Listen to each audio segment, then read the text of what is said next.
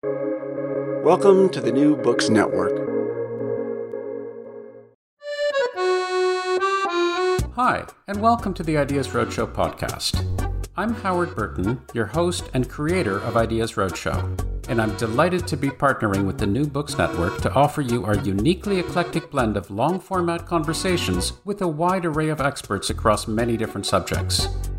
The following discussion is a reformatted podcast version of one of Ideas Roadshow's first 100 film conversations that's also available in video and print formats.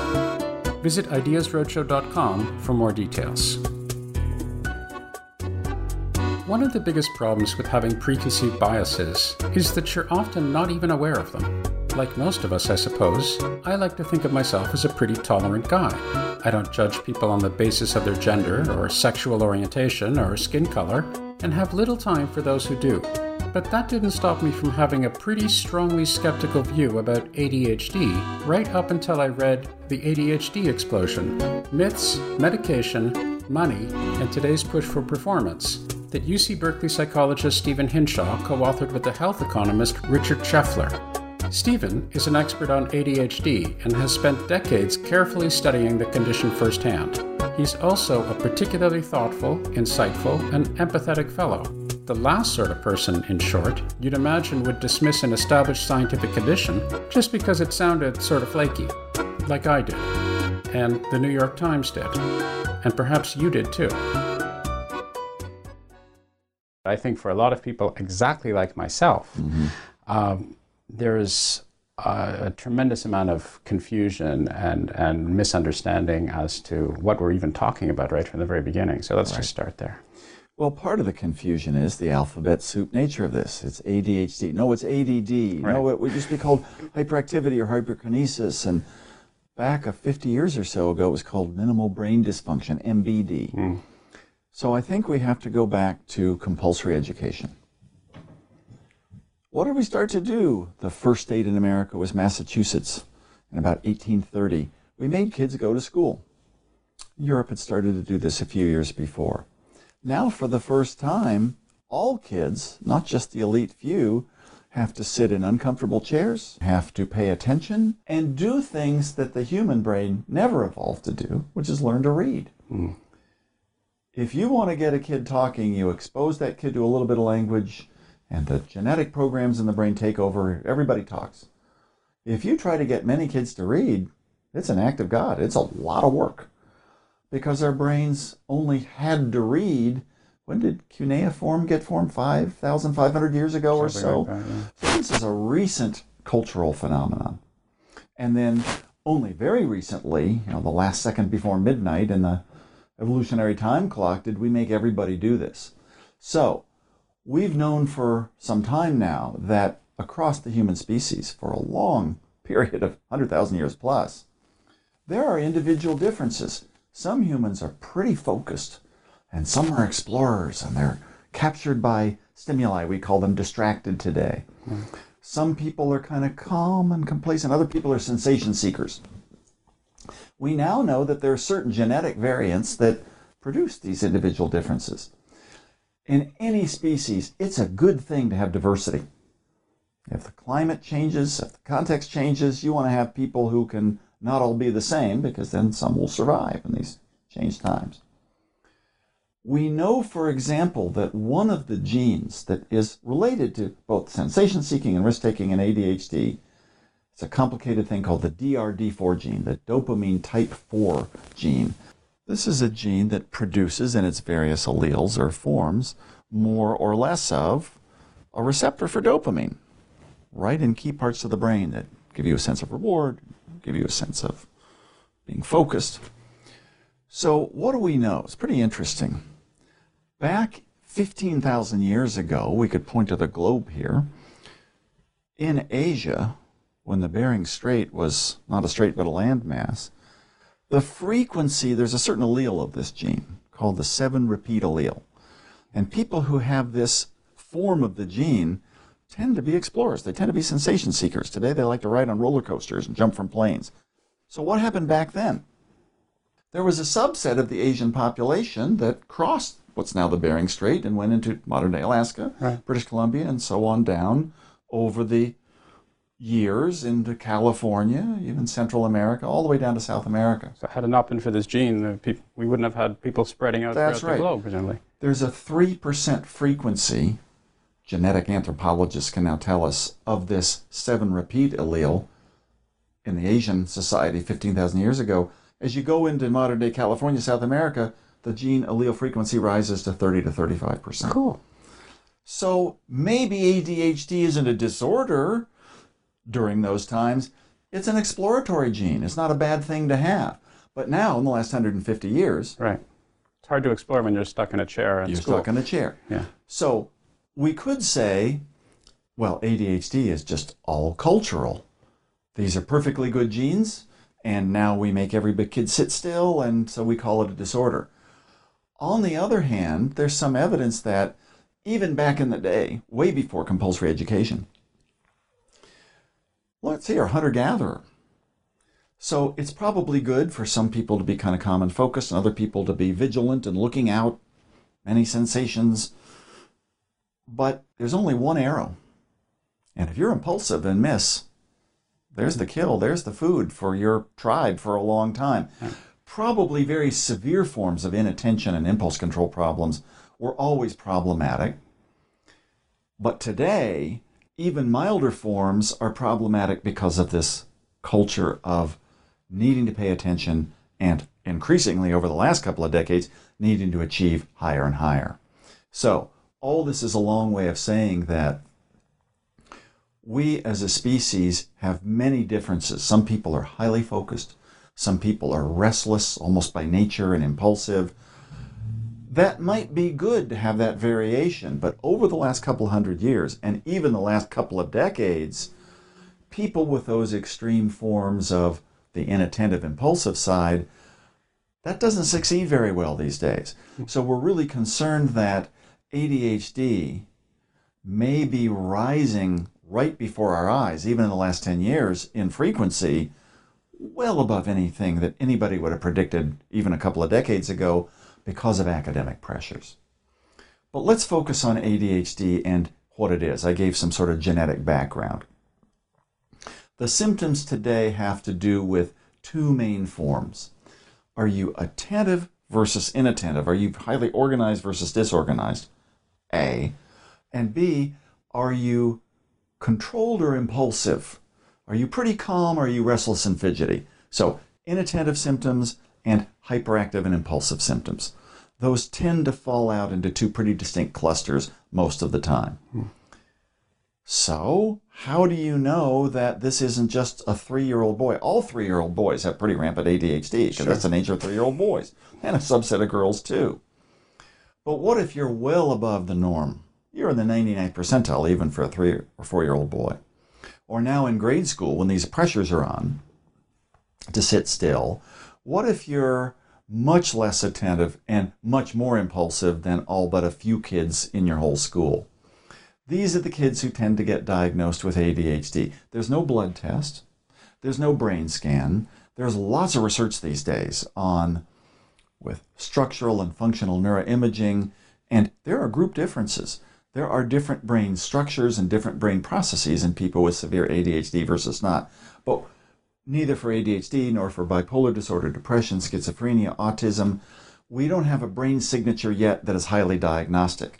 The mean differences in research may, on the other hand, reveal false positives and false negatives one on one. Maybe in 30 to 50 years, we'll have some forms of this condition where there's a brain signature. That's the holy grail now. We're not quite there. And remember, even if we get more precise diagnostically, even if we get more precise brain scans, the symptoms of this condition play out in school. And when you've got to drive and pay careful attention, or when you've got to be in a relationship and really look to the other's needs, there's always a cultural aspect to how you diagnose these symptoms, even though in extreme cases there may be some real biological undercurrents. Right, and, and, and you're very consistent throughout your book of talking about how you need to look at this as a combination of, right. of biological structure, predisposition, or what have you, and cultural aspects, that you can't just look at, at one without the other. Yeah. But I'd like to go to the biological aspect uh, and explore that in a little bit more detail. I was personally quite fascinated by what I read in your book about the biological structure, mm-hmm. because as someone who comes at this from perhaps a more scientific persuasion, I'm thinking, okay, I've heard this thing, I've heard ADHD, I hear all sorts of things that are bandied around in the press, right. uh, in the public consciousness. If if this is uh, a developmental disorder or condition or something, there has to be some kind of a, a, of explanation from a neurophysiological biological perspective. Right. So one of the things that I became aware of is is this idea. Um, uh, just looking at this, the actual synapses, and the, you mentioned dopamine before, and and this idea, if you're looking at the synapses and you're looking at neurotransmitters that are actually sending a signal from one of these synapses to the other, um, there is some evidence to suggest that uh, well, first of all, I guess there there are these things. So this is all my Bio 101 that I was learning mm-hmm. from your book. But um, so my understanding is you've got these neurotransmitters that take the signal from one of these synapses to the other, and you have these things called transporter molecules. Right. And these transporter molecules sometimes, for reasons that are completely opaque to me, eat up these these neurotransmitters or somehow inhibit them or bring them back to the yes. original cell. Right. And so there is a suggestion that people who have ADHD, they they are not getting uh, these these transporters are perhaps doing too good a job, or they don't have enough of these neurotransmitters that are moving the signal from one place to the other, and right. thus they can't make those connections as readily as other people who don't have that because other people have this surplus or, or, or perhaps uh, ideal balance of right. these, these neurotransmitters. Is that a, a, is that a fair way to describe what's, uh, what's going on? Yeah, uh, there's a lot of fascinating neurophysiological research. And so let's take one step back and then we'll get to it. Okay. Is ADHD, well, it's called attention deficit hyperactivity disorder. It used to be called ADD, attention deficit disorder. Is there really a deficit in attention? Well, cognitive psychologists will tell you there's several forms of attention. Right. There's sustained attention. If I drone on too long, you'll be asleep. And so maybe people with ADHD just fade out quicker. Right. But there's good research that if you're looking at material, there's problems in the cognitive processing of people with ADHD from the first second onward. So it's not just sustained attention over time, maybe it's selective attention. Am I listening to your questions? Am I worried about my stomach growling? Uh, tomorrow's lecture, but I have to focus on you. Or let me give you a whole bunch of numbers six, eight, four, one, nine, seven. Could you say those backwards? So the longer I go, right? You've got I was trying to pay attention because I thought it was a test. it was a test. this is attentional capacity or load, and the more material anybody has to regurgitate, the harder it is. People with ADHD may have particular problems with attentional capacity and load. We're not even positive that ADHD is primarily an attention deficit disorder because of these various forms of attention. Maybe it's an inhibitory deficit disorder. Hmm. One of the problems kids with ADHD have is they go to birthday parties. It's really fun and they blow out the candles, but it's not their birthday party. Oh my God, I remember blowing out the candles at my birthday. It was so cool and there was smoke and everybody cheered and the stimulus was in front of me. There's the cake and I forgot to remember that it's not my birthday. We couldn't turn that off. Somehow. Couldn't turn that off. So it's not so much a deficit of attention as inhibition. I've got to suppress that impulse to do something really cool in the service of longer term gains. Right. Or maybe it's a disorder of intrinsic motivation and reward. What do most grade school kids have to do? Work for honor roll four months down the road, the most distant reward that an eight year old could ever have. Kids with ADHD are concerned about consequences in a, the next five seconds or five minutes. And there's pretty good evidence that it takes a long time for most humans to develop that sense of intrinsic reward. Hmm. But if you've got ADHD, it takes you a lot longer, maybe related to dopamine neurotransmission, because dopamine is the neurotransmitter in certain regions of the brain that give you that sense of well being and anticipatory pleasure. And oh, I've really done a good job now. So let's get into that. If that's one of the theories. Yeah, let's get into that. But, but also, I just wanted to add before that, that's also, it seems to me, linked to uh, some of the behavioral techniques as well. because if you're talking about the idea that somebody uh, is looking for that satisfaction, goal oriented behavior, a job well done, focusing on a specific task, and then getting that reward, um, you, can, you can look at that neurophysiologically in terms of what's going on in the synapses, but you can also look at that as let's isolate that and try to condition.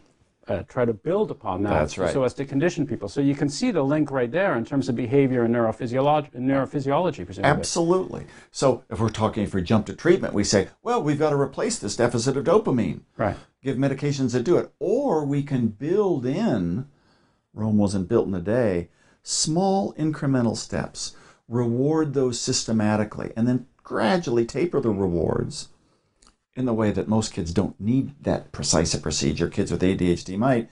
So behaviorally, you might be able to shape longer and longer delay without using a medication. So hmm. both in terms of causation and mechanisms and treatment, you can look to the brain, or you can look to medication, or you can look to social learning theory and behavior and reward. It's a fascinating condition because both ends always get thrown in together. Right. Yeah. I, I want to ask a few more specific questions about neurophysiology that that Yeah. uh, that came up as I was reading your book. Um, so one was you, you, there was a, almost a throwaway comment. So I'm not, I'm obviously not in the field, nor have I done a wealth of reading in the field. So perhaps all these questions are very elementary and, and, and would be answered elsewhere. But you, you made this throwaway comment that during the great influenza epidemic of 1917 to 1919, Yeah. there was a correlation uh, of uh, those who survived with some of these aspects of these conditions. That's right. And I'm thinking, what's going on there? What had, the people must have thought about this, done some research, looked at what what was caused by by this influenza epidemic on the minds of the sufferers. What what are the what is our current understanding or theories or speculations about all that? Well, back almost 100 years ago during that epidemic, we didn't really have any brain scanning. Right. We had There's no about data. 60 million people worldwide dying Right. of this pandemic, and then many survivors, children, adolescents, and adults, having symptoms of inattentiveness and lack of focus and impulse control problems, the very things we're discussing. Post mortem, one could do an autopsy and say, boy, there's parts of the brain that were kind of eroded from this virus. So here's a known brain virus. After the fact, you realize in certain motor control areas of the brain, it might have done some damage. Hmm. So if we see a kid who didn't have the flu, who's exhibiting these symptoms, we must, this is a good example of backwards logical reasoning, we must infer that they had some brain pathogen that caused it. Hmm. I think that's modus tollens, right? I Yeah. should know my logic, right? You affirming the consequent. So the official name in the 30s became the minimal brain damage syndrome. Kids and adults who would display these symptoms I see. We didn't know they didn't have the influenza virus, but they're having symptoms. There must be some unknown pathogen in there that caused all this. This got softened in the next 10 years, in the 40s, to minimal brain dysfunction. So, what was the problem here? Number one, by the 50s and 60s, NIMH, the National Institute on Mental, of Mental Health, commissioned a big study. There was a book written about minimal brain dysfunction. How many symptoms were there? 99. Bedwetting, aggression, anxiety, attention hmm. problems, far too broad. And it was called MBD, minimal brain dysfunction, without any knowledge of what the dysfunction was or where it was in the brain. So when you're that broad and you're that neurally specific without any reason to be, by the 70s, people said, we can't keep this name anymore. It's doing a disservice to the Right. field. It's too broad, it's too opaque. So by 1980, ADD, the new theory was the primary deficit was of sustained attention. But Virginia Douglas, the Canadian psychologist who did, did much of this research back in the 60s and 70s, if you read her carefully, she said, yes, but it's also motivation and it's inhibitory control. This isn't one simple condition. The current research now, now that we've got brain scans, now that we can do structural and functional imaging, suggests that sometimes they're called the dual process or multi process models. There's problems in intrinsic reward, there's problems in inhibition, there's problems in not only sustained attention, but other what we call executive functions. Many people with ADHD are perfectly normal intelligence or very high intelligence, but they can't make their way through a day. Planning, Something goes wrong, I've got to readjust my strategy. Something goes right, I've got to give myself a pat on the back. It's the self regulatory functions that may be the superordinate real cause of ADHD. And there's not just one neurotransmitter or one brain region, it's a complicated set of genetic risks, sometimes early prenatal or early childhood influences. But the ante is raised with intensive academic pressures where more and more kids are getting diagnosed. Right, right. So I've got to get to the cultural part right. very soon. Um, one more thing on the on the neurophysiological biological uh, aspect. So you also mentioned that there is a difference in not a huge difference, but an appreciable, measurable difference, as I understand it, in brain volume mm-hmm. of people. Uh, there's a statistical overlap of That's people right. who are diagnosed with ADHD. My understanding, also from doing another show with somebody else, is that there is there is a similar correlation uh, in the autistic brain as well with brain brain volume. So um, I'm thinking maybe I mean I, I, realize we're a very very very long way away yes. from uh, any sort of you know brain test scan, and mm-hmm. I realize that's not the only factor and all right. of that. But um, there are some suggestive, ob- ob- potential objective checks, yes. even at a very preliminary stage, that we can point to and say, well, this is a little bit different. This isn't just a question of measuring inclination as best we can yep. and, and measuring attention span as best we can. But we, we do have some objective physiological distinctions between uh, people who have been diagnosed with this condition and people who have not been. This, again, is the holy grail. With better and more precise timing, location in the brain, you want to get both together. Maybe we can get the neural signature. With autism, intriguingly, there's a subset of kids with serious autism whose brains are too big, whose heads are too big. Oh, really? They have probably failed to prune. I mean, the normally developing one, right, two, right, and three year old, yeah, their brains are actually reducing by about 50% the number of neurons. Right. Use it or lose it. If they're not forming, the neurons are not forming a viable synaptic connection, the neurons die out. This is a good thing, making for a more efficient brain. There's some theories of autism and some intriguing data that many kids, not all with autism, it's probably a subset, have brains that haven't pruned and their head circumference is too big. Right. With ADHD, with careful brain scanning measurements, there's an overall 8 to 10% smaller overall brain volume in individuals with ADHD than in typically develop, developing individuals of the same age. Well, is this because of something prenatal or is this genetic or is it because they're not using their brains well over time? You got to keep using things to keep the function going and the size going. Or is it specific brain regions? Really interesting research by Philip Shaw and his colleagues at the National Institutes of Health. I'll take a minute to describe. So, this is part of really the world's first developmental neuroimaging study.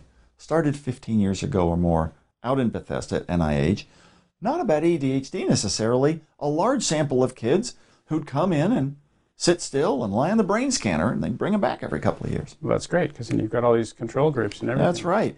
And there's a subset of these kids with pretty carefully diagnosed ADHD. so the long story short is normally developing kids, we just talked about pruning, the first few years of life, their brains have to get relatively smaller.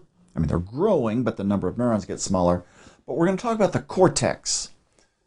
Cortex is Greek for bark. It's the outer coating of the brain, just a few millimeters thick. That's where all the action is. Take a cubic millimeter of cortex, millimeter cubed. There's hundreds of thousands of neurons and synapses compacted in there. It's unbelievable. Normally developing kids between six, seven, eight, and nine, the times that our culture invented this thing called school, right? Their cortices are getting maximally th- thick. Initial pruning, then thickening. Kids with ADHD are three years late. And that was thought when these results were published in 2006. Well, this means that, well, you just wait a couple of years and these kids will catch up. As the developmental neuroimaging longitudinal studies have been carried forward, and then there's a pruning again in adolescence and a thickening up again later on, kids with ADHD stayed delayed in their maturation. So there may be genetic programs or there may be early experiential influences that are shaping the trajectory of normal brain development in these kids. So it's not just size of the whole brain, right. but this thin cortex where all the action of the brain really takes place in many ways. Why would kids with ADHD be three years delayed? This is one of the puzzles we need to solve to get to these objective diagnostic biological tools. Let's get into treatment now. So you've you've made a, a compelling case that there's something uh, interesting and, and, and there's certainly a lot rigorous going on neurophysiologically, mm-hmm. but there's an awful lot that's going on, as you say, in terms of our culture, yeah. uh, our, our conditioning, the interaction that we have. So once someone is diagnosed with, well, actually, let me back up a little bit. Sure. So I'm a, a, a concerned parent. I have a child who I, uh, I think might have ADHD, or maybe my teacher thinks he has uh, ADHD, or what have you. So uh, what happens next in terms of the diagnosis, uh, the, the diagnostic procedure, and how does that move forwards, or at least how should that move forward? Well, how should versus how does is a is a big gap, right. which we talk about in the book. Right. How should this work has been outlined very carefully by some of our big professional groups, the AAP, the American Academy of Pediatrics, the AACAP, the American Academy of Child and Adolescent Psychiatry, which is a mouthful. These are professional groups that commission research, talk to the best clinicians, look at the data, and say, what is it going to take to diagnose a kid with this condition? The long story short is, it's going to take a long talk with the family about prenatal years, the first year of life, second year of life, what we call a developmental history. A lot of the symptoms we're talking about, inattention, lack of focus, spacing out, impulsivity, are linked to depression. One of the cardinal symptoms of depression is poor concentration. These symptoms are prevalent in kids who've been maltreated, physically or sexually abused, right. or neglected. Right.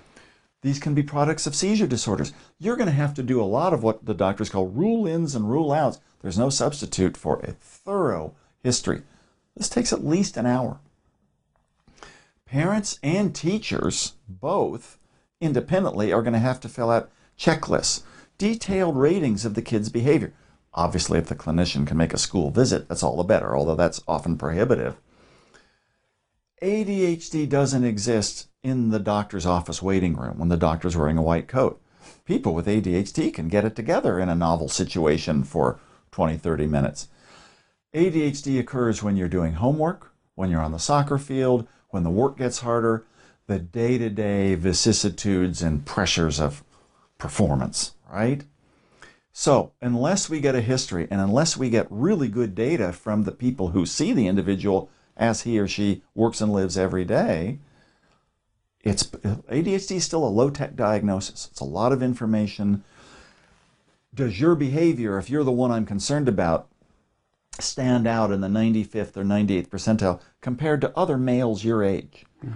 Because girls are less active than boys, so we got to take gender into account and Age is a big factor.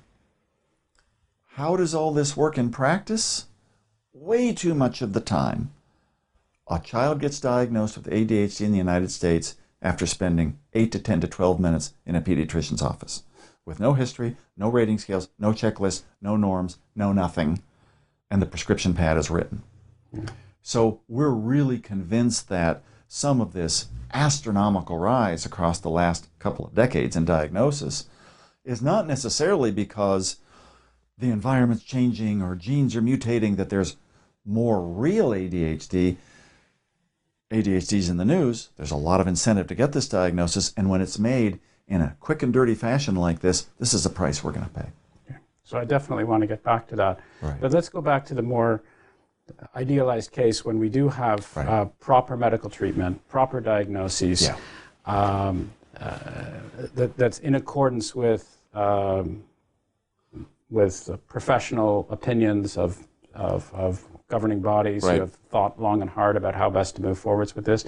So we've had a we've had at least an hour rigorous examination. We've had uh, cross-referencing by independent reports from parents, or independent reports from teachers right. and, and other individuals. And for an adult, from an employer or supervisor, right. or a spouse or partner. You've got to get information outside the person. the big right. the big picture Right. and the big context and then a diagnosis is made Right. that this person uh, does have this condition um, what happens then or what should ha- again what should happen let's look more idealistically in terms of uh, the treatment and and how should we proceed Right.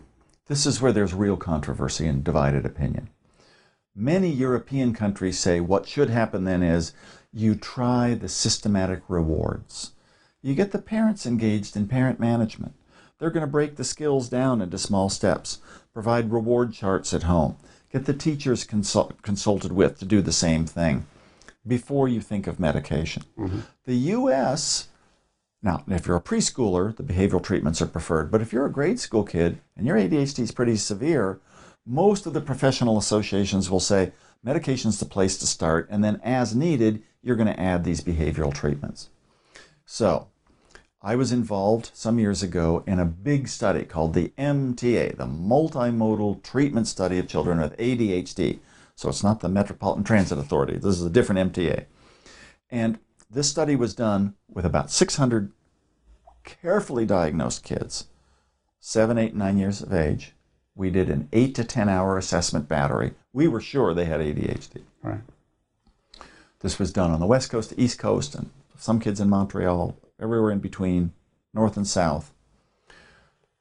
This was a random assignment clinical trial. We were going to leave nothing to chance. A quarter of the kids, about 150, i'm going to have to uh, interrupt you Sure. uh, and, and ask you to because i have to assume that people know nothing about any of this Sure. lexicon so what is a random assignment clinical trial So a random assignment clinical trial is not just saying, well, let's see how you got this treatment and you got that treatment. These kids got medicine. These kids got behavioral treatment. Well, there's a lot of reasons why people would self-select into certain treatments. A randomized trial treats it as an experiment. We diagnose a large group of kids, and then the flip of a coin or a random num- number generator says, you get this treatment A and you get this treatment B. That's the only thing that differs between you. All the other motivational things, or how tall you are, or how you sleep at night, should come out on the wash as equal. So we get high internal validity. We can assert it's the treatment that made the difference in outcome, not all these other factors. Perfect thanks sorry for So in this MTA trial, we had four arms of the treatment. About 150 kids get assigned to really carefully delivered medication. And we'll talk about this. The medications used for ADHD are stimulants, which enhance the effects of dopamine. The second group, we said, and we got informed consent, of course, from the families, we're going to ask you to keep your kid for the next 15 months off all medication and you're going to work hard in 35 parent management sessions, and we're going to send the psychologist into your classroom a couple times a month and meet with you and the teacher. We're going to create a summer program for your kid, eight weeks, nine hours a day. We're actually going to have a counselor from that camp serve as an aide in your child's classroom for three months of the second school year, the most intensive behavioral psychosocial treatment we know. The third condition was let's put those together. That's the Cadillac, right? The fourth was well, that's our control group. there- What, what we wanted to say was, please do not help your children. We want to see them suffer, and we'll we'll do our post assessment in 15 months. Ethically, you can't do that. So our control group was treatment as usual. right So by the time this study ran in the late 90s, medic- medication is getting more popular. Most of the kids in our control group got medication, the same treatment that kids in condition one, medication only, condition three combined got. Hmm. You'd think that's a terrible control group, but let me tell you what happened. Our main outcome measure was this is after a year and a quarter of treatment, very intensive. The symptoms of ADHD, as rated by parents and teachers, the medicine as we gave it, or the medicine as we gave it in combination with these intensive behavioral treatment procedures, quickly and reliably reduce those symptoms in the vast majority of cases, close to the normal range. The behavioral treatment was slower and not as effective. The community treatment that involved medication, but not the way we gave it, not with finding the right dose, spending a half hour with the doctor every month. This is the usual pediatric standard of see a doctor every six months for nine minutes right was the worst. Didn't do very well. So medication is not medication, it's not medication, it's how you diagnose, it's how you treat, it's how you monitor.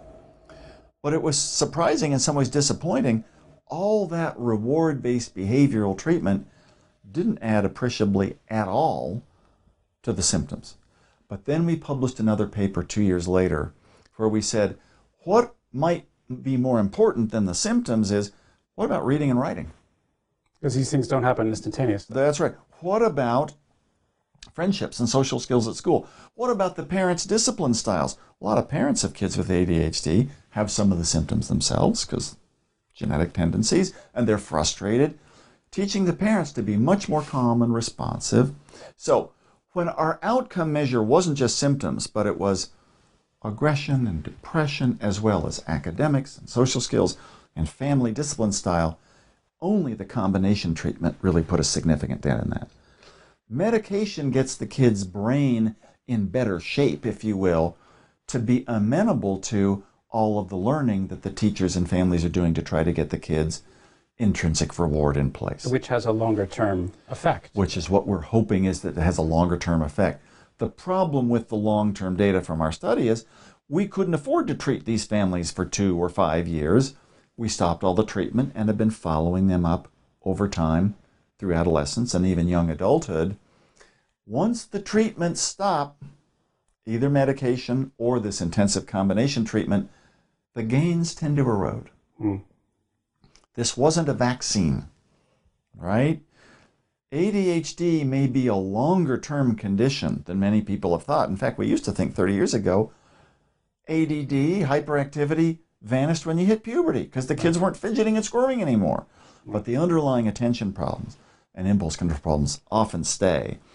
And would we be surprised for the diabetes clinical trial if we said, well, we gave insulin very carefully for a year and a quarter. And we stopped. And we stopped, and the symptoms came back. We'd say, well, duh.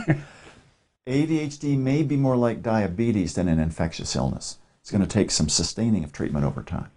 I want to get to the to the adults in a moment that yeah. you've mentioned on several occasions, but it just seems there are two points that are really worth highlighting uh, that I certainly hadn't hadn't thought of. Um, one is that the behavioral conditioning, learning techniques, mm-hmm. uh, working with the child in new ways, longer term issues. Uh, uh leads to, I would imagine, not only better structure, some degree of uh, of intellectual coordination, goal planning, yeah. receiving all the rest of that for the child, but it also drastically increases empathy. Uh, um, I would say uh, it would ima- I would imagine that it would it would improve parenting skills. It's a hard thing to objectively say, but yep. certainly if you're spending a great deal of time and effort with your child in all sorts of different ways, right. um, that would tend to make you much more uh, much more adept at being able to work with your child, and just you're spending much more time with your child. That's so, right. so there's this this notion that uh, that the dynamics, the mm-hmm. relationship between the parent and the child will improve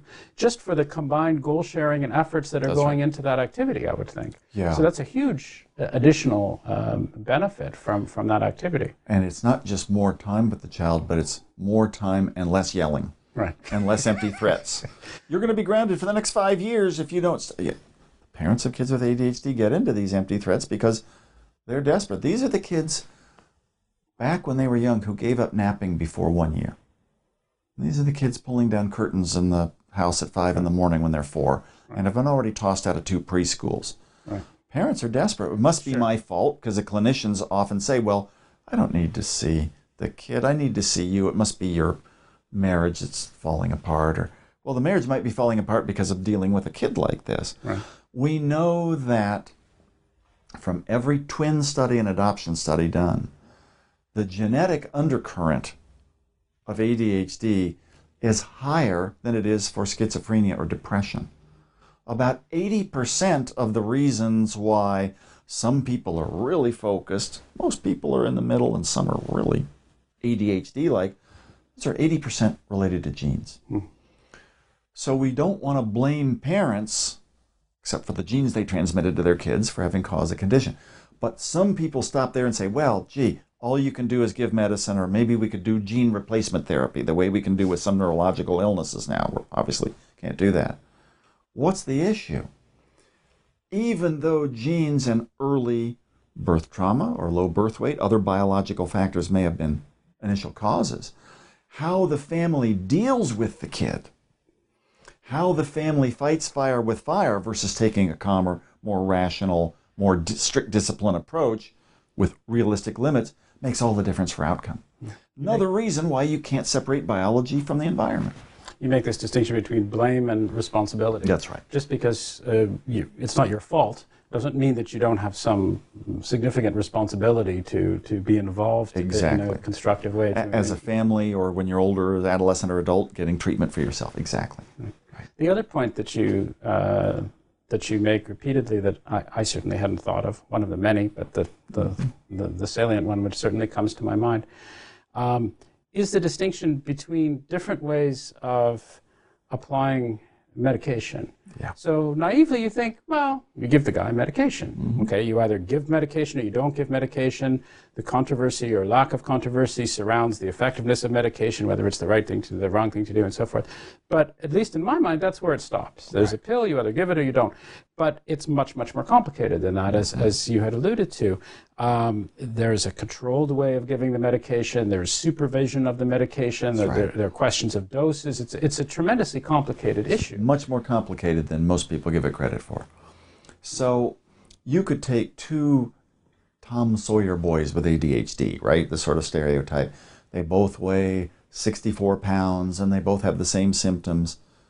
One boy requires one form of a stimulant at a very low dose. Another requires a different form at five times the dose before you get the same effect.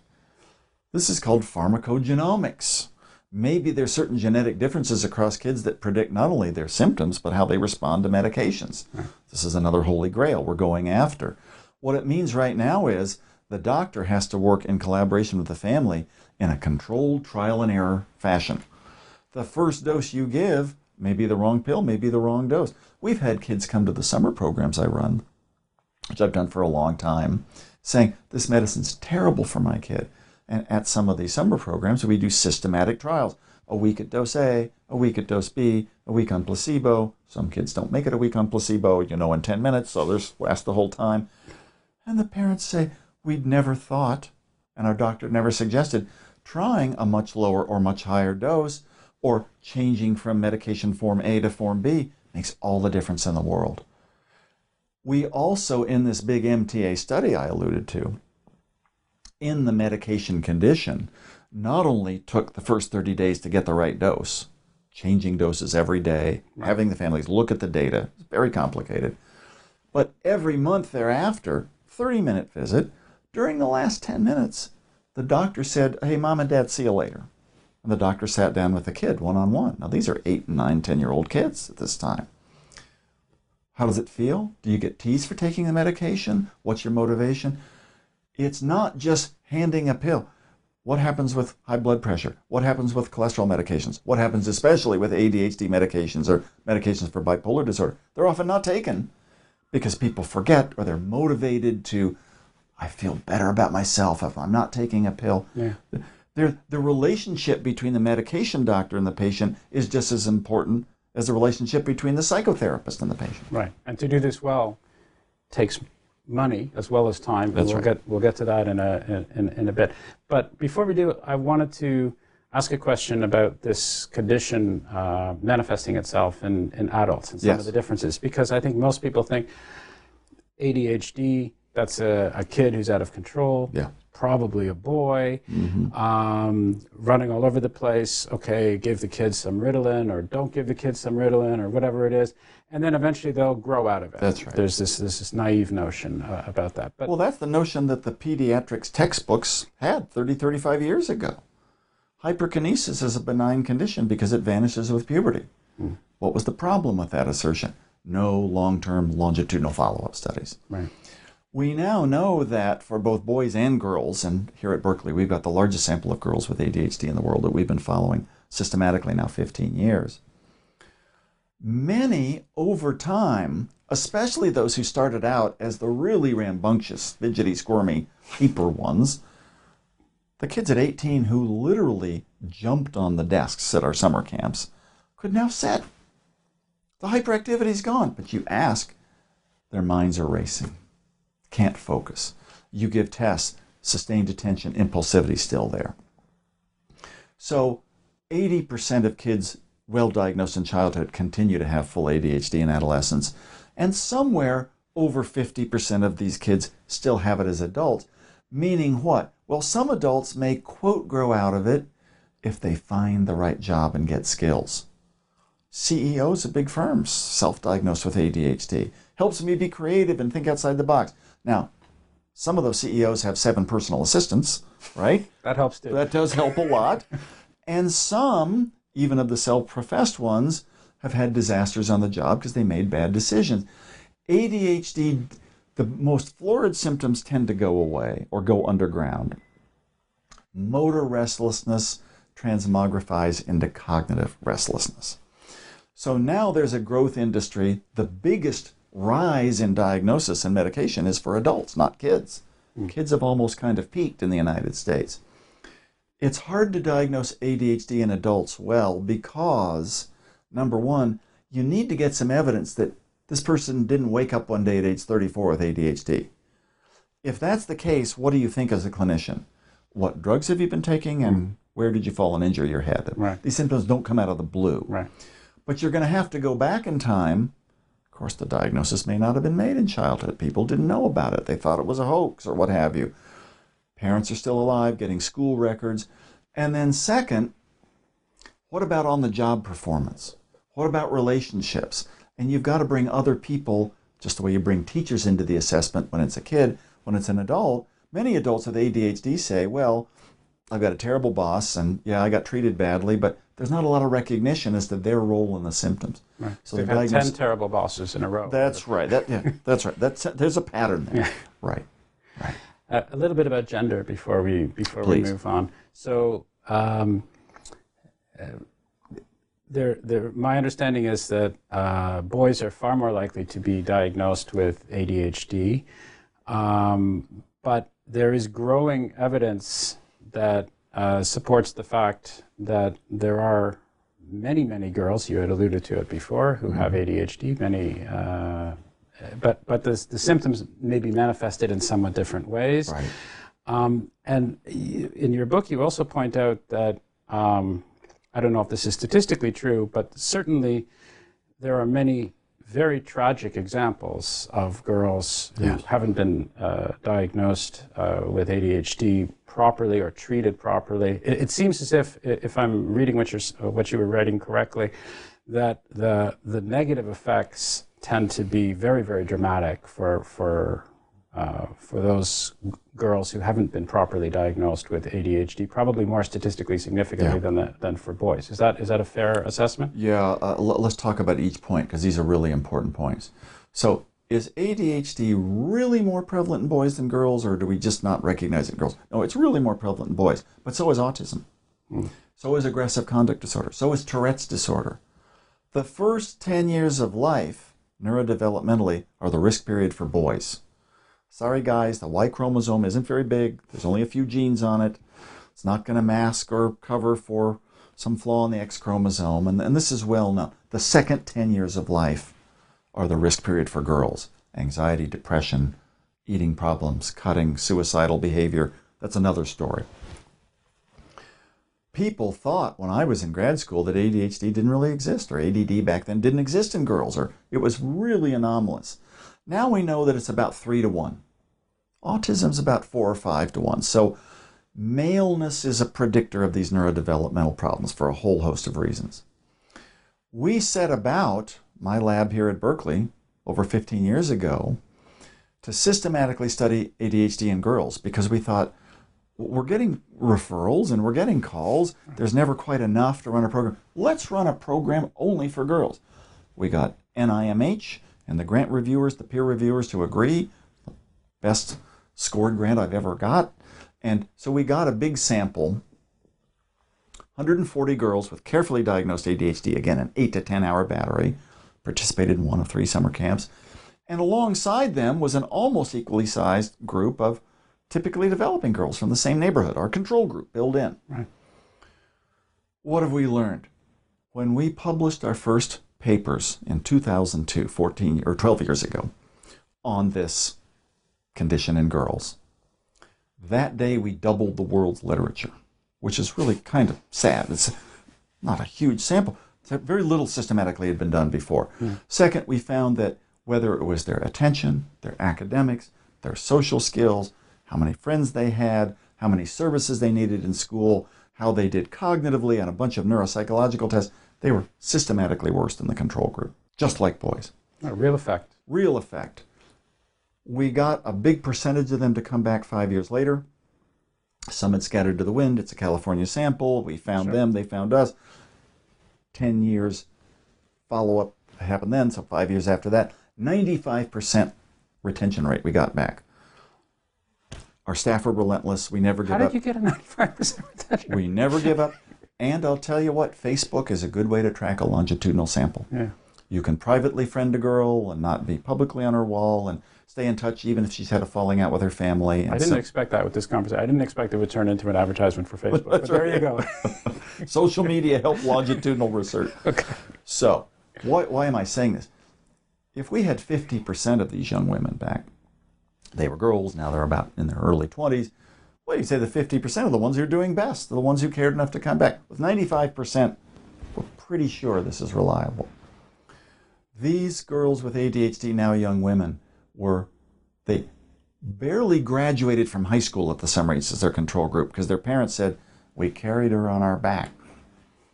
But they're the ones who are not going to four year schools or many community colleges, and their job vocational success is far lower. Hmm. They continue to have the planning, sustained attention, executive function deficits. In some cases, actually getting worse over time, hmm. whereas the comparison group would get better. Most shockingly, we added measures at this 10 year follow up, which we're doing now in our current 15 year follow up into the mid 20s, of things that aren't just symptoms of ADHD, but are symptoms of have you thought your life wasn't worth living? How strongly have you considered suicide? Have you ever made a serious suicide attempt? And separately, what about cutting, burning, self mutilation, non suicidal, self injurious behavior? The results were very alarming. Of the girls with ADHD 10 years earlier who started off with lots of impulsivity as well as inattention, 23% percent of them had made a serious suicide attempt by the age of 20 23%. and 51% were actively, severely cutting, mutilating, burning themselves. 51. 51%. Now, in our control group, it was 19%. That's the national average. There's a crisis of self mutilation and cutting among teenage girls these days, but two and a half fold higher in the girls with ADHD. So, unlike boys, many of whom with ADHD go on to delinquent careers and abuse substances, at least for a period of time. The girls with ADHD are taking it out against themselves. They feel socially isolated. They're not doing well in school. I mean, you could say for a boy, well, he's just all boy. A girl with ADHD is very atypical compared to other girls. Mm. These girls are internalizing it. And so, one of our big interests in our 15 year follow up is to see if through treatment or through maturation, if some of these self destructive tendencies are getting under control. Okay. Well, congratulations for doubling the, the number of studies. World's literature, right? Um, before we go to the next topic, I'm going to have to ask you one more time to, to define something that we've been throwing around, uh, again, because I'm always trying to be conscious of somebody who, who may not have a scientific background at all. And that's, you've mentioned longitud- lo- longitudinal studies Yes. several times, and, and maybe you can just give me a quick definition of, of that. So, some developmental research says, well, let's look at five year olds and we'll look at uh, do they learn best under condition A or B? And but what we really want to know is how five year olds turn into seven year olds and nine year olds and 11 year olds. One way we could do this, a simpler way, is to take a group of 15 year olds and we call follow back. well, let's go into the school records, or let's get their parents to talk about when they were like when they were babies and they were five and 10. The problem with follow back studies is it's called recall retrospective bias. Did you really remember how old were, was your kid when she walked and talked and right? So a true prospective longitudinal study takes a long time to do. You get a group of young kids and you follow them year by year or every few years over time to see how they develop.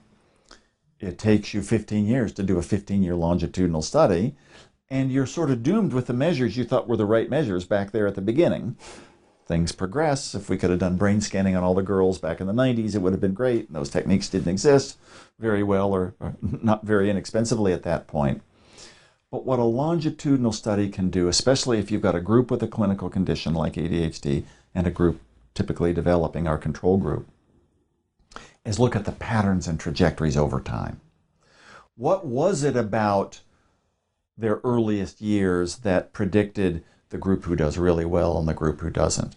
Can we isolate, and in fact, we're publishing studies on this right now, why exactly is ADHD such a risk for self harm, suicide attempts, and self injurious behavior? By looking in, at girlhood, we know that the impulsivity was a big factor.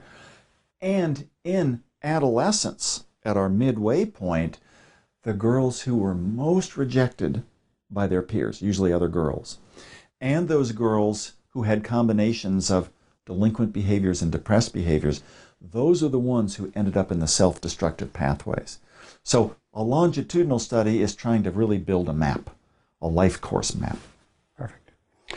Um, let me go back to the, the guy on the street and skepticism that he might have or she might have mm-hmm. about the existence of this thing. Right. Oh, well, it's just falling standards these days. You know, everybody's making excuses, nobody mm-hmm. takes responsibility. Everybody's uh, got a disability. Everybody's got something. Everybody's got this or that or the other thing. Everybody should be on medication. Mm-hmm. It's an mm-hmm. over medicated society. It's a, it's a society filled with complainers. Yeah. Um, and what's interesting is that, as you point out time and time again, um, this sentiment, which is in the public consciousness, is reinforced by not only wide pockets of the media, but often the mainstream media. You single out the New York Times uh, right. quite frequently yes. for uh, for examples of, of publishing things that not only seem to have an axe to grind, seem to have an agenda, but right. often go very strongly against prevailing scientific That's opinion exactly and scientific right. scientific dogma. So why why is this? I mean, wh- why do you think that is?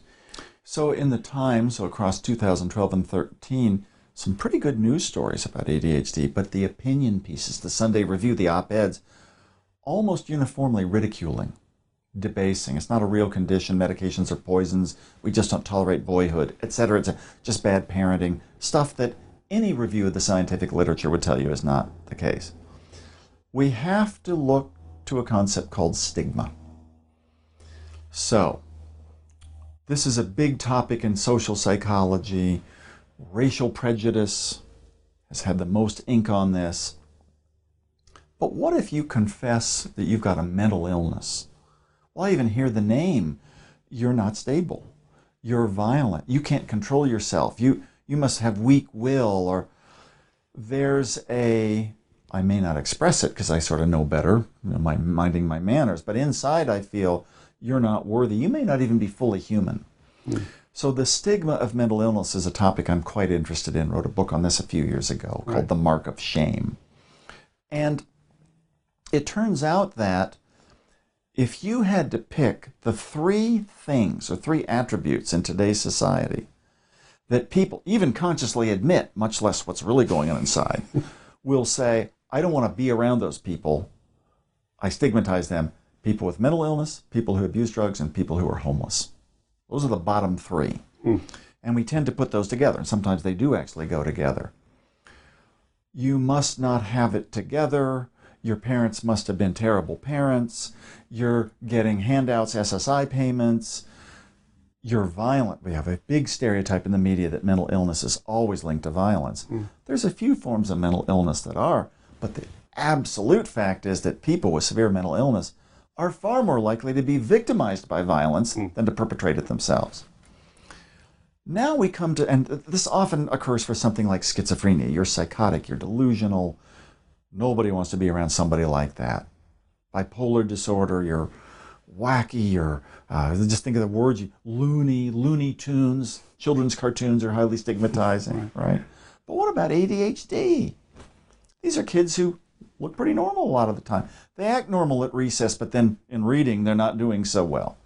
So they're consistently inconsistent. It turns out that the stigma of milder, if you will, forms of mental disorder, or ones that really fluctuate in their consistency, stigma is really high.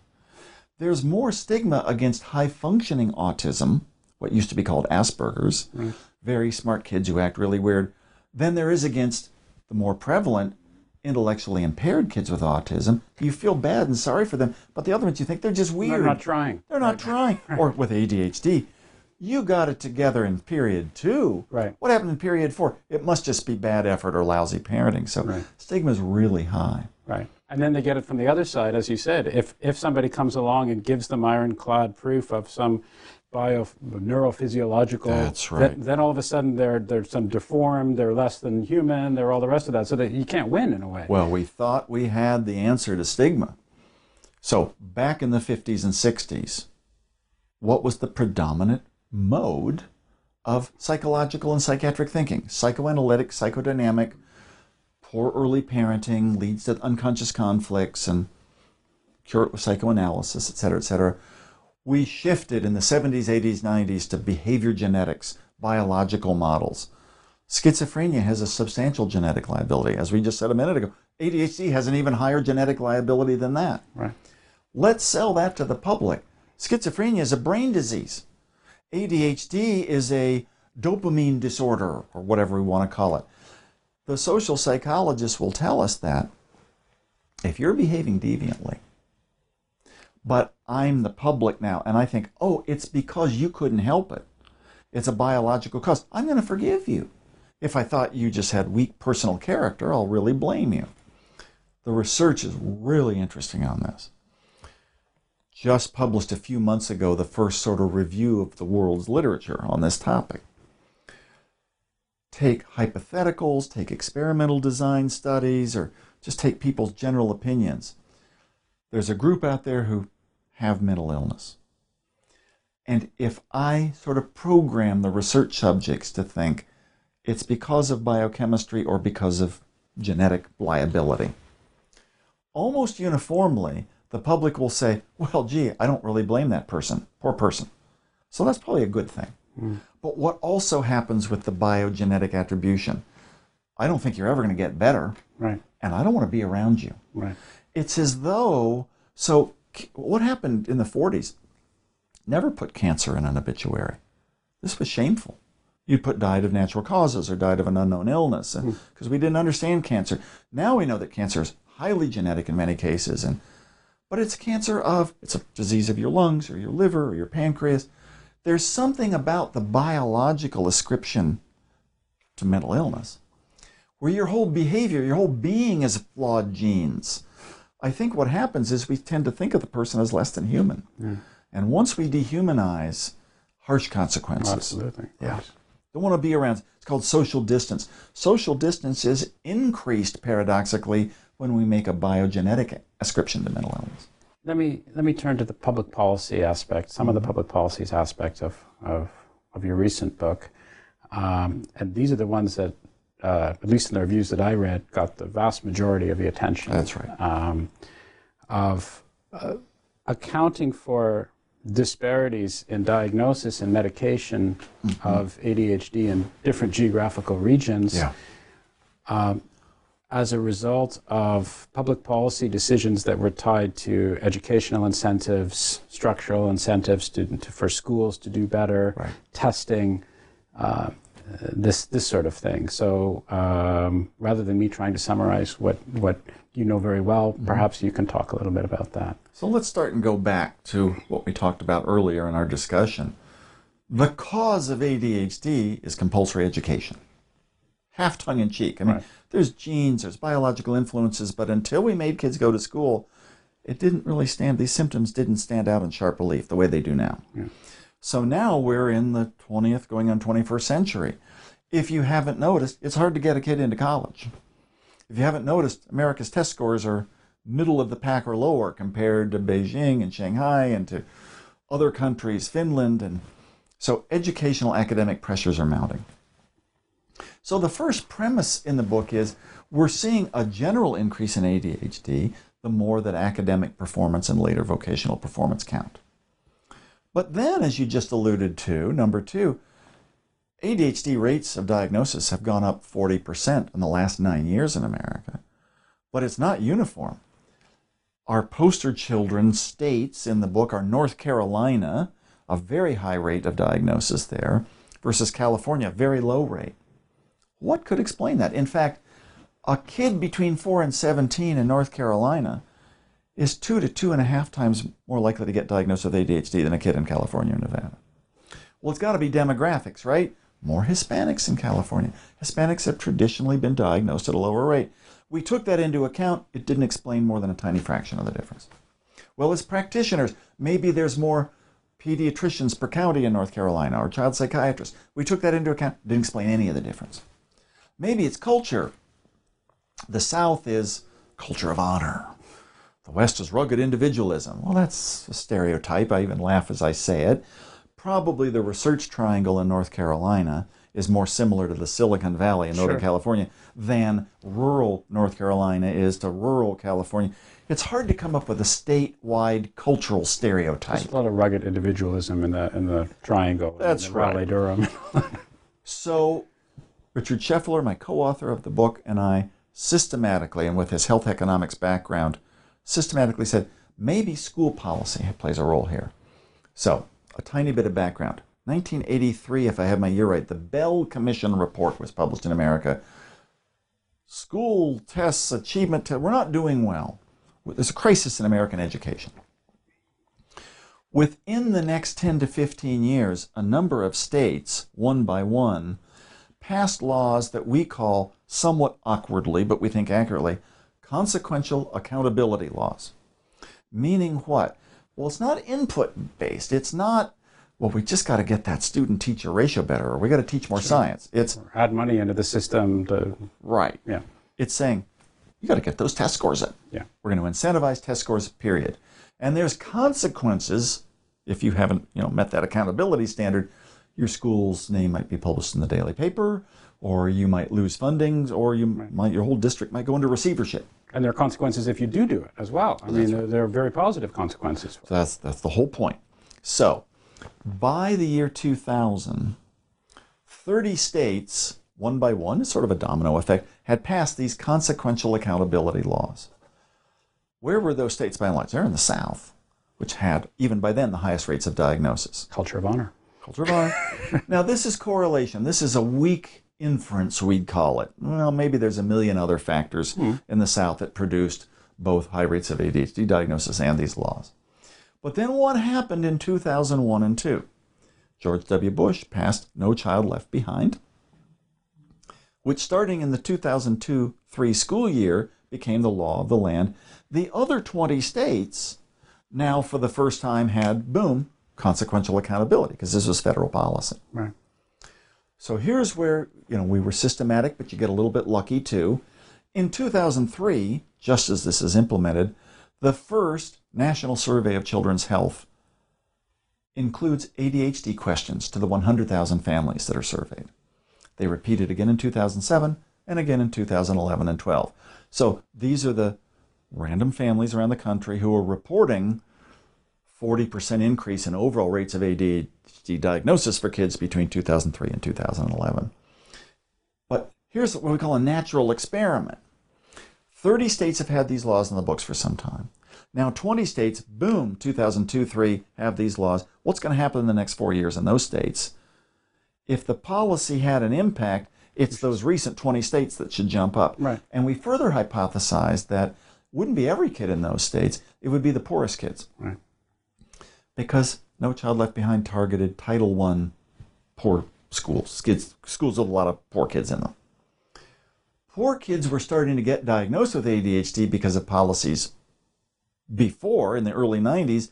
Medicaid was now funding this, Federal Special Education Act, IDEA now recognized ADHD as a form of disability that could get you services. So, what did we find? A little complicated, but I think I can make it transparent. Between 2003 and 2007, for the 20 states that suddenly had these accountability policies, and for the poorest kids in those states, the kids within 200% of the federal poverty level, their rate of diagnosis of ADHD went up 59% in four years.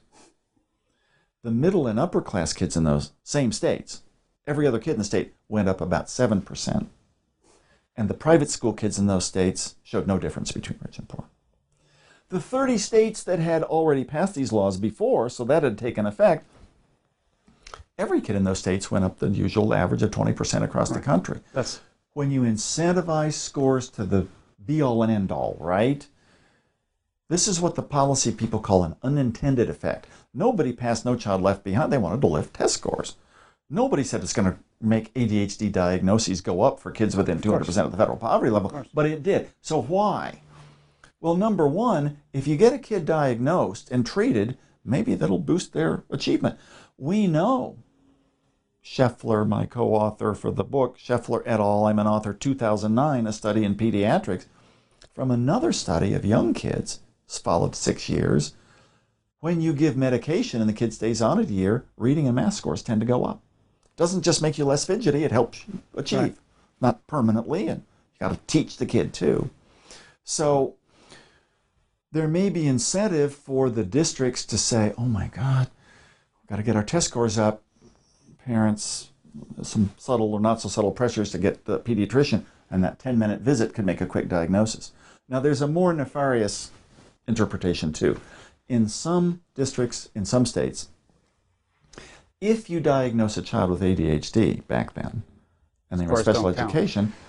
all of a sudden they get the asterisk and their scores are pulled out of the yeah. district score. How do you get the mean level, the average level of a statistic to go up. You take out the lowest scoring people in the distribution. Right. So some districts were gaming the system. Now, two things. Number one, that ended up becoming illegal under No Child Left Behind. You couldn't game the system in that way. But also in 2008, the election, 2009, Obama became president, and he systematically derailed No Child Left Behind and had the race to the top and other policies. So between 2007 and 2011 and 12, the next wave of this national survey, that differential in the consequential accountability states between rich and poor vanished. Policy matters. I'm a Common Core fan. I think America needs better academic procedures and standards and an explainable way of teaching complicated concepts in math and history to kids. I'm not so sure that test scores should be the only way to do that educationally. And our own research shows us that the unintended consequences for diagnosis of ADHD can be alarming. Now, some people would say, so what? More kids get diagnosed, medicated, helps everybody. In fact, why don't more kids get, why don't more adults get medicated? Mm. We're not doing very well achievement wise in our society. So let's go to college.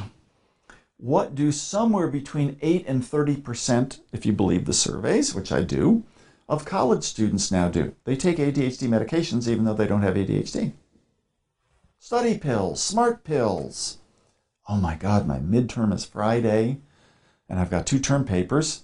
So, hey, I've got a friend down the hall, roommate, he's got Adderall or Concerta or Ritalin or Dexedrine and the I'll pop it. Right. Doesn't seem to make me feel bad. In fact, feel a little alert, stayed up all night.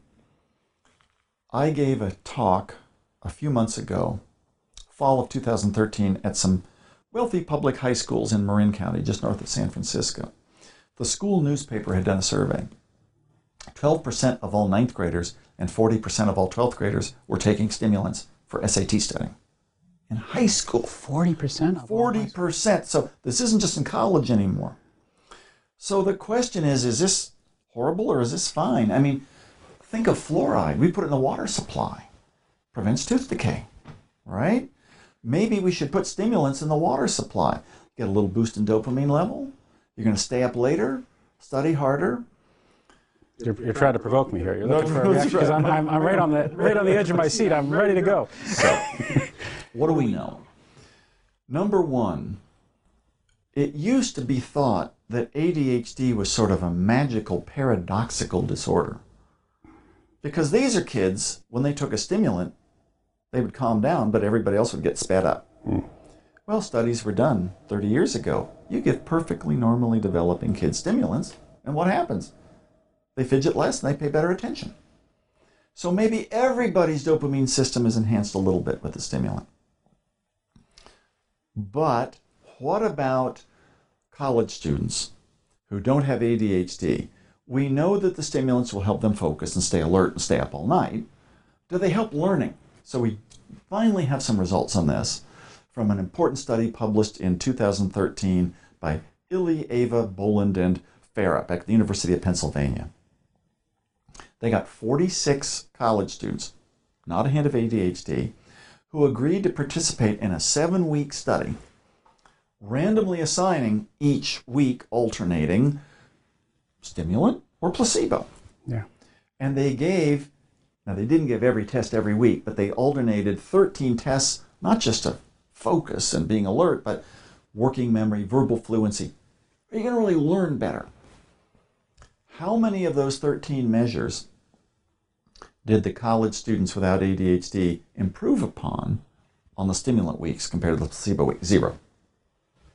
There was a 14th measure, which was a simple one item scale each week. How well did you do on your tests? And the college students said, I aced it this week when they took their stimulants. So the implication is the stimulants are boosting false self confidence. You think you're doing better because you're alert and that boring material seemed interesting. And so one of my colleagues, Jim Swanson, a psychologist at Irvine, has written on this, and it's pretty interesting. So forget ADHD, you have it or you don't. Let's look at the bell curve across the population. Okay. If you're at the far end of that curve where you don't focus very well, the medications help you. If you're in the middle of the curve, most of us, medicine's tiny benefit. They keep you up, but they're not helping you learning. If you're at the end of the curve where you're already overfocused, the stimulants make you worse. Yeah. They get you overfocused. So they're not the panacea for learning. They're not the smart pills they were cracked up to be. That's number one. Right. Number two, why aren't stimulants in the water supply? Because they're addictive. Kids with ADHD, well monitored, tend to get they don't get a high, they get in fact a little a little depressed, they get a little more focused on what they're doing. But people without ADHD, you pop a stimulant, you get a little buzz, a little euphoria. You had me at number one, by the way. The, the fact that they don't work is, is good enough not to put them in the water supply, even before you, you take ethical considerations. But then the addiction. just now the addiction. terrible. So the question is, how many people, kids and adolescents, treated for ADHD and monitored well by their doctor for medicines, become addicted? You look at the studies. There's very few reports of this. It seems vanishingly small, probably one in a thousand.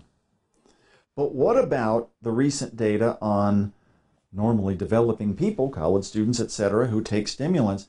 10 to 15% chance of getting addicted and the emergency department ER visits related to stimulants tripled in the last four years. So there's a lot of these stim. The prescription rates are going up legitimately for people with ADHD. Kids will take them because their parents make them. Adolescents hate to take these medications for ADHD. They don't feel spontaneous. It makes them feel stigmatized. But they can sell them. They can sell them. Five bucks a tab for Adderall is a pretty good going rate these days. Or, quote, being borrowed by roommates or, or friends down the hall. I am not convinced that, and the, to, the big topic here is called neuroenhancement. And there's serious Lancet, the British Medical Journal, did a special section on this a few years ago. Some scientists say they do better on stimulants because they can focus better. Ah, scientists, come on. You got to discount them from the study, right? That's there. But it's a big issue because, well, what about steroids in Major League Baseball? Well, that was okay for a while until they were outlawed. Should you get a performance edge from a pill, right? So, in fact, it's interesting in Major League Baseball.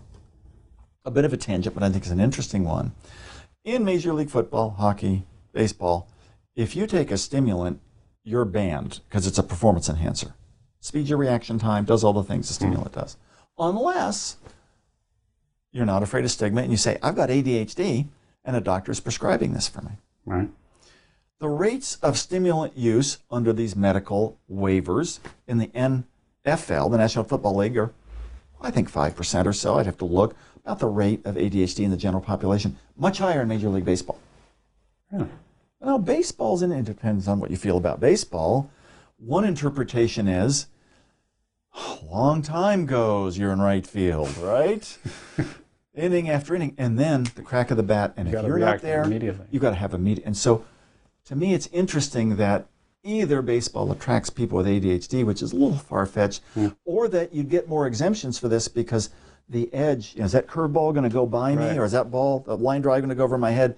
Stimulants may give you an It, it is. It is potentially performance enhancing, Yes, it legitimately, really is. because of the nature of the game. because of the nature of the game. And again, what I was saying a minute ago was it's not performance enhancing to really teach you new material, but for a baseball player to be alert, Right. He doesn't have to learn new material. He just That's has to be able to focus. At the you right got to know changing wind velocity and it's ball two, strike one, and the pitcher's going to the outside corner. That ball's coming my way. Right. So there may be an argument to put to put these medications in the in the water supply of professional baseball players. Well, I, I, I didn't say that. no, I didn't say you said that. But I'll, I'll, I'll take your word. but at least it. there's a logical argument for it. That's Uh, right. But there is certainly not an ethical argument or a moral argument for it. Let's go back a little bit to, to the economics of, Right. uh, uh, of ADHD. Um, you wrote this book, you co wrote this book with a health economist, as Mm-hmm. you said, and a lot of attention was paid to how much programs will cost That's and right. where's the financial incentive or the financial disincentive or, or, or what have you. Um, my understanding uh, of the, the overall lay of the land and, and in terms of your joint recommendations is yes, it will cost more to be able to have better diagnosis, better treatment, better follow up, more sophisticated awareness of what's actually happening amongst health professionals, Right. among teachers, amongst parents, and all the rest of that. These things do not come for free. But in the long term, if you disregard the, the public health, Right. ethical, moral reasons, which of course should be first and foremost in our minds, but even if you were just for the sake of an experiment to disregard those and Yep. just look at the long term economic consequences, you are wagering that the long term economic consequences would justify this additional influx of money because of the boon to the, the boost to productivity, the, the, the boost to the, the health and welfare and economic productivity of the of the country. and the reduction in accident rates. Kids, preschoolers, it's hard to diagnose ADHD well in a preschooler. Some kids have it. Young kids with ADHD symptoms, high rates of them, swallow poisons and get hit by cars and fall from high places. People 16 and above with ADHD have five times the rate of motor vehicle accidents, DUIs, Right. fate fatalities. The cost last year estimated, what's called the indirect costs, not of treating kids with ADHD, but the costs of poorly treated ADHD, special education, substance abuse treatment, $100 billion. And the cost to adult ADHD, mainly poor job productivity, getting bounced out of jobs, underemployment, close to $200 billion. Adding several billion dollars of costs so that pediatricians or general practitioners, who are the majority of diagnosticians for kids and adults, know about ADHD and going to take more time for a thorough assessment, are trained in how to monitor medications. If you could cut even a fraction of those big economic long term costs, it's win win.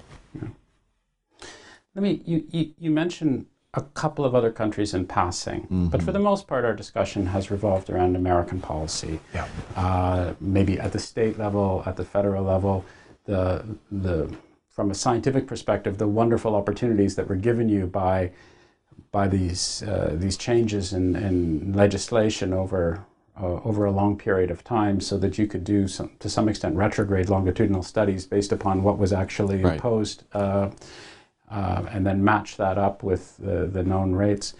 Um, but you've also done quite a bit of work uh, yourself and with your colleagues looking at how ADHD is handled around the world in, That's right. in, in other countries. And your assessment uh, would be what in terms of where the places are that have their act together, that are doing things well, where the places are that, that perhaps are a little bit further behind and, Right. and, and need more uh, effort paid to this? Well, the first question is Is ADHD really exist around the world? Is this just an American phenomenon? And the answer is a resounding it exists around the world where? In countries with compulsory education. Completely subsistence countries probably have bigger fish to fry than ADHD. Sure. But once you start to require education, and what's remarkable is a 2007 review of the world's literature that's been replicated recently suggests that even though there's slight differences in terms of which scale does this country use or which measure does that country use, it's about 5% of kids around the world with compulsory education. Remarkably similar. Hmm. It's the US that's the outlier with its 10, 11% these days. So it makes you think that there is something biological about 5 or so percent of kids who just don't fit very well in our current educational system.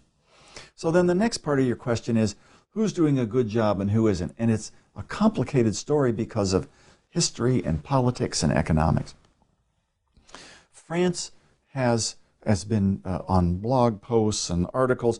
There's no ADHD in France. Well, they must be. Let's look at their schooling. And France has adhered to a very psychoanalytic model, sure. With autism as well. Psychiatry, yeah. and they think it's all sort of early bonding problems. And mm.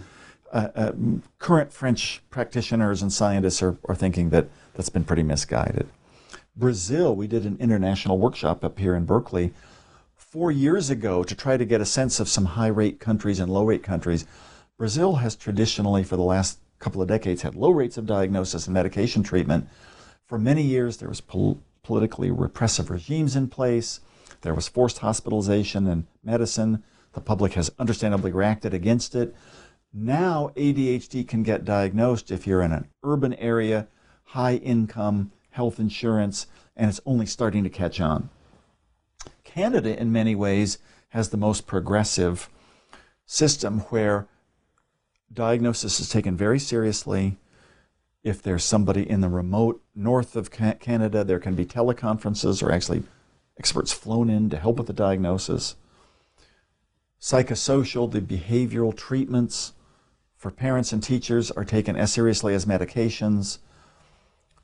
Still, however, in Canada and in many other countries, Whereas if you've got autism, you can get special services at school. ADHD alone does not automatically generate the special services. It's still a thought that, well, it's just kids not trying hard. It's not really deserving of this. Mm. So we found in a paper that Scheffler and I did, he was the lead author a few years ago, that if you plot about 100 countries on earth, the economic well being of the country, you can sort of plot a line, is pretty correlated with how much ADHD is diagnosed and how much medication is given. Sort of makes sense. Performance pressures, right. economics. But there's a couple of countries like the US that are way above the predicted line, and other countries like France that are way below. Right. So it's not just economics, it's culture and values and how professionals are trained. Yeah. One of the most intriguing aspects of your thesis of the interplay between public policy and this particular condition, how it's diagnosed, how often it's diagnosed, how it's medicated, how often it's medicated in terms of um, uh, standards that educators, teachers, maybe bureaucrats mm-hmm. have towards um, incentives for better performance. Um, I think brings this whole question of how we measure our educational system. Yeah. Using yeah. ADHD as a springboard to look at the educational process as a whole. You've mentioned several times um, that this condition, and somewhat tongue in cheek, but only somewhat, has arisen because of compulsory education. Before we had such uh, such systems in place in Western societies, we didn't have this condition, or at least it wasn't clear that this condition was manifested in this That's particular right. way. Um, but of course, we all agree that education is a necessary thing. It's a good thing. It's a wonderful thing. Um, you can certainly look at uh, the motivations behind No Child Left Behind and say we want to measure sure. performance. We want to reward people who are doing a good job. We want to punish people who are doing a bad job, or at least encourage them to right. to do a better job. Uh, standards are important. So how how do we marry these things? How do we find a way to objectively quantify or at least assess what's working and what's not working, and yeah. at the same time, leave a sufficient amount of latitude so that people can be motivated, they can learn at their own pace, they can they can actually flower as as people without having to put them in this large sausage grinder. Yeah, I mean this is where uh, if I could get another PhD in education and education reform would be a good thing. Uh, so I'm going to start from the opposite extreme. Some people would contend that if we just tailored our educational system and really took into account people's different learning styles and strategies, ADHD wouldn't exist. Well, maybe if we could afford one on one tutoring 24 7 for every kid on earth, it would be hard to find attentional lapses, but we still would. Because what do we know? Kids with ADHD tend to gravitate towards video games. Video games are the world's best supposed treatment for ADHD hmm. because kids with ADHD focus on them for hours at a time. Why? Immediate reward, colorful stimuli. The level is geared to just what your level of performance is. Kids with ADHD do worse on video game performance than the normal population. They look like they're paying attention, but they're not. Hmm. So my guess is that all of the educational reform in the world is not going to eliminate these individual differences in response inhibition, sustained attention, motivation, etc. Right. That said, could we do a better job? Well, we're not quite as factory like as we were 150 years ago with British and American educational systems. But could we do a better job of different learning styles and more active learning and computer based learning? I mean, the big debate these days about MOOCs and online massive courses and is this going to solve the ADHD problem because you can individually time and tailor education? I think it's not a panacea. A. But B, I think we could do a much better job of finding ways of motivating some kids who don't pay attention very well as well as those who do. We know that kids who have dyslexia, reading disability, can really benefit from structured educational support. That's that's another condition that didn't exist until we had compulsory education because we didn't really care. Only a few kids learned to read anyway. Right. So if I knew more, I would say a lot more about the kinds of educational reforms needed. I mean, there's a lot of talk about are some kids kinesthetic learners, are some kids auditory learners, some visual, or do all kids really learn the same? And I think there are individual differences. What we need to find is in economically challenging times, in times where achievement performance pressures are mounting, how to build in intrinsic motivation through incentivizing educators. Yeah. Preschool teachers still get paid abysmally low.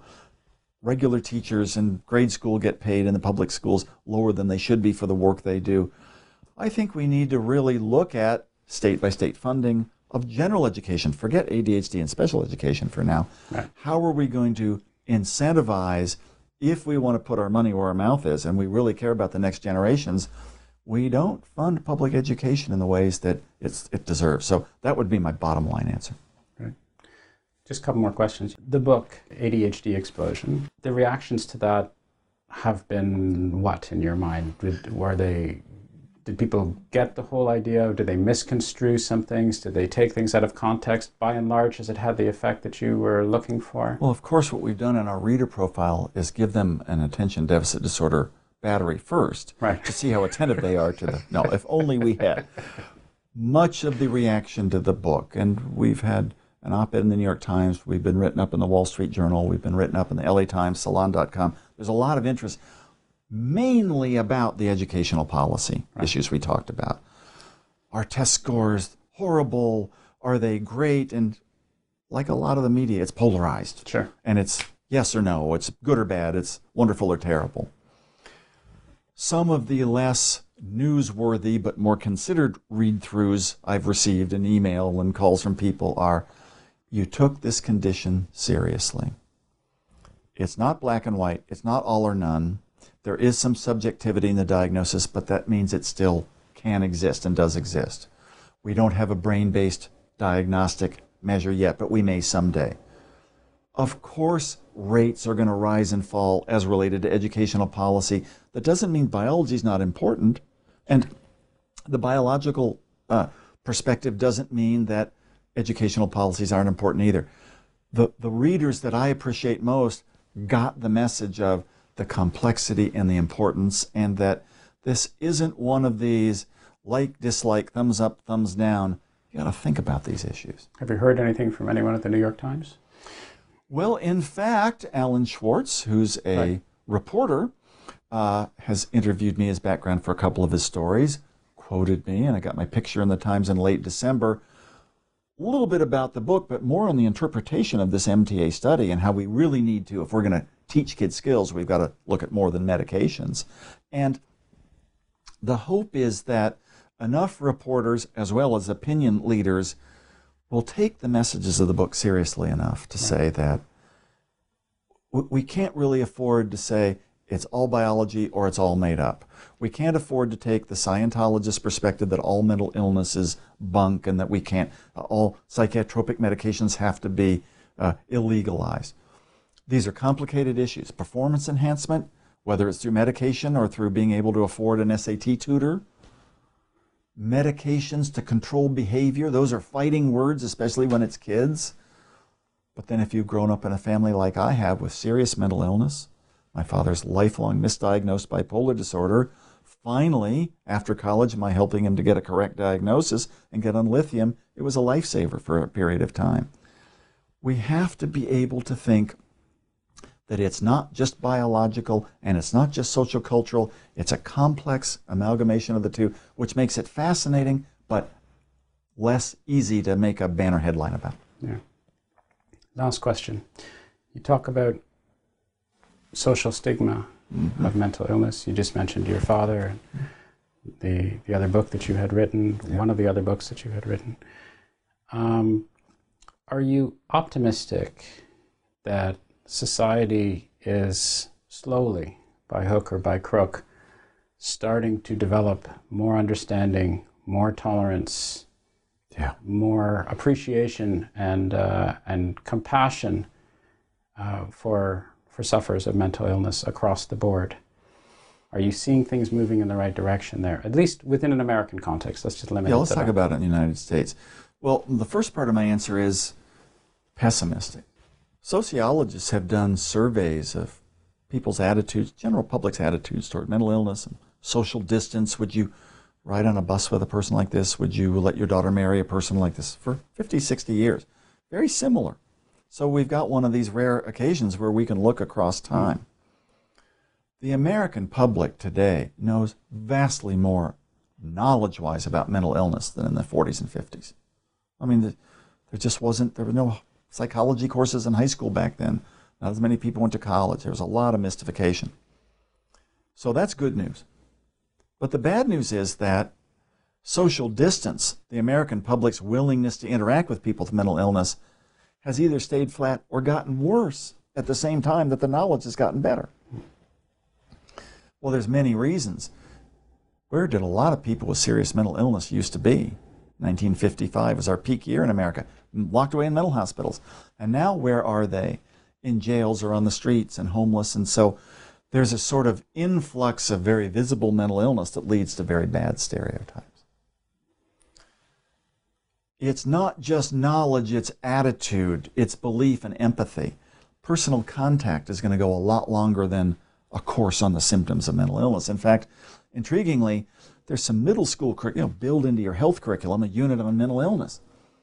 Eighth graders learn a lot more about it and they're more afraid of it. They say, I didn't know people with schizophrenia thought crazy thoughts and had heard voices. Oh, really? So it's counterproductive. It can be counterproductive really? unless you get people who've experienced schizophrenia, for example, to come in and talk to them. Talk and right. say that I'm just like you and right. got my problems. Humanization is the way to go. And so the more optimistic part of all this is just as with gay marriage, where there's a big age divide, younger people in general in the United States are much more in favor than people above a certain age for mental illness, we don't have the same national data as we do on gay marriage, but a lot of younger people are more open and willing, and the hope is that they're going to grow into the sort of establishment who are more willing to accept behavioral and emotional differences. Now, final point on this I know how I could eliminate racial prejudice. Just make everybody's skin color the same as mine, right? Obviously, there's, you have to tolerate differences. With mental illness, though, it's an illness, it's trickier. One of the best anti stigma programs for people with mental illnesses for them to get treatment and feel better about themselves and have more productive lives, and that helps public attitudes. But in the same way, you can't treat somebody for racial difference. Right. But still, people who get well treated for serious mental illness are going to be different. We have to tolerate behavioral diversity too. So it's incumbent on both the healthcare system and people and families to get treatment and reimburse it, but also for us to decide as a society what are the limits of behavioral diversity that we want to tolerate too. So it makes it fascinating, and I'm alternately optimistic and pessimistic. Like many social causes, this isn't going to go away with the next campaign in the next two or three years. This is a lifelong battle. Great. Well, this has been a fascinating conversation. Thank you very much. Thanks so much. It's been terrific. I hope you enjoyed this reformatted podcast. As mentioned at the outset, this conversation is also available both as an individual ebook and as part of the ebook and paperback Conversations About Psychology Volume 1, along with separate discussions with Chris Frith, Diana Deutsch, Stephen Kosslyn, and Jonathan Schooler. Those interested in more information about Ideas Roadshow are directed to ideasroadshow.com, while those who are curious about me and other projects I'm involved in are recommended to visit howardburton.com. Thanks very much for listening, and I hope you'll tune into another Ideas Roadshow podcast on the New Books Network soon. We release a new one each Wednesday.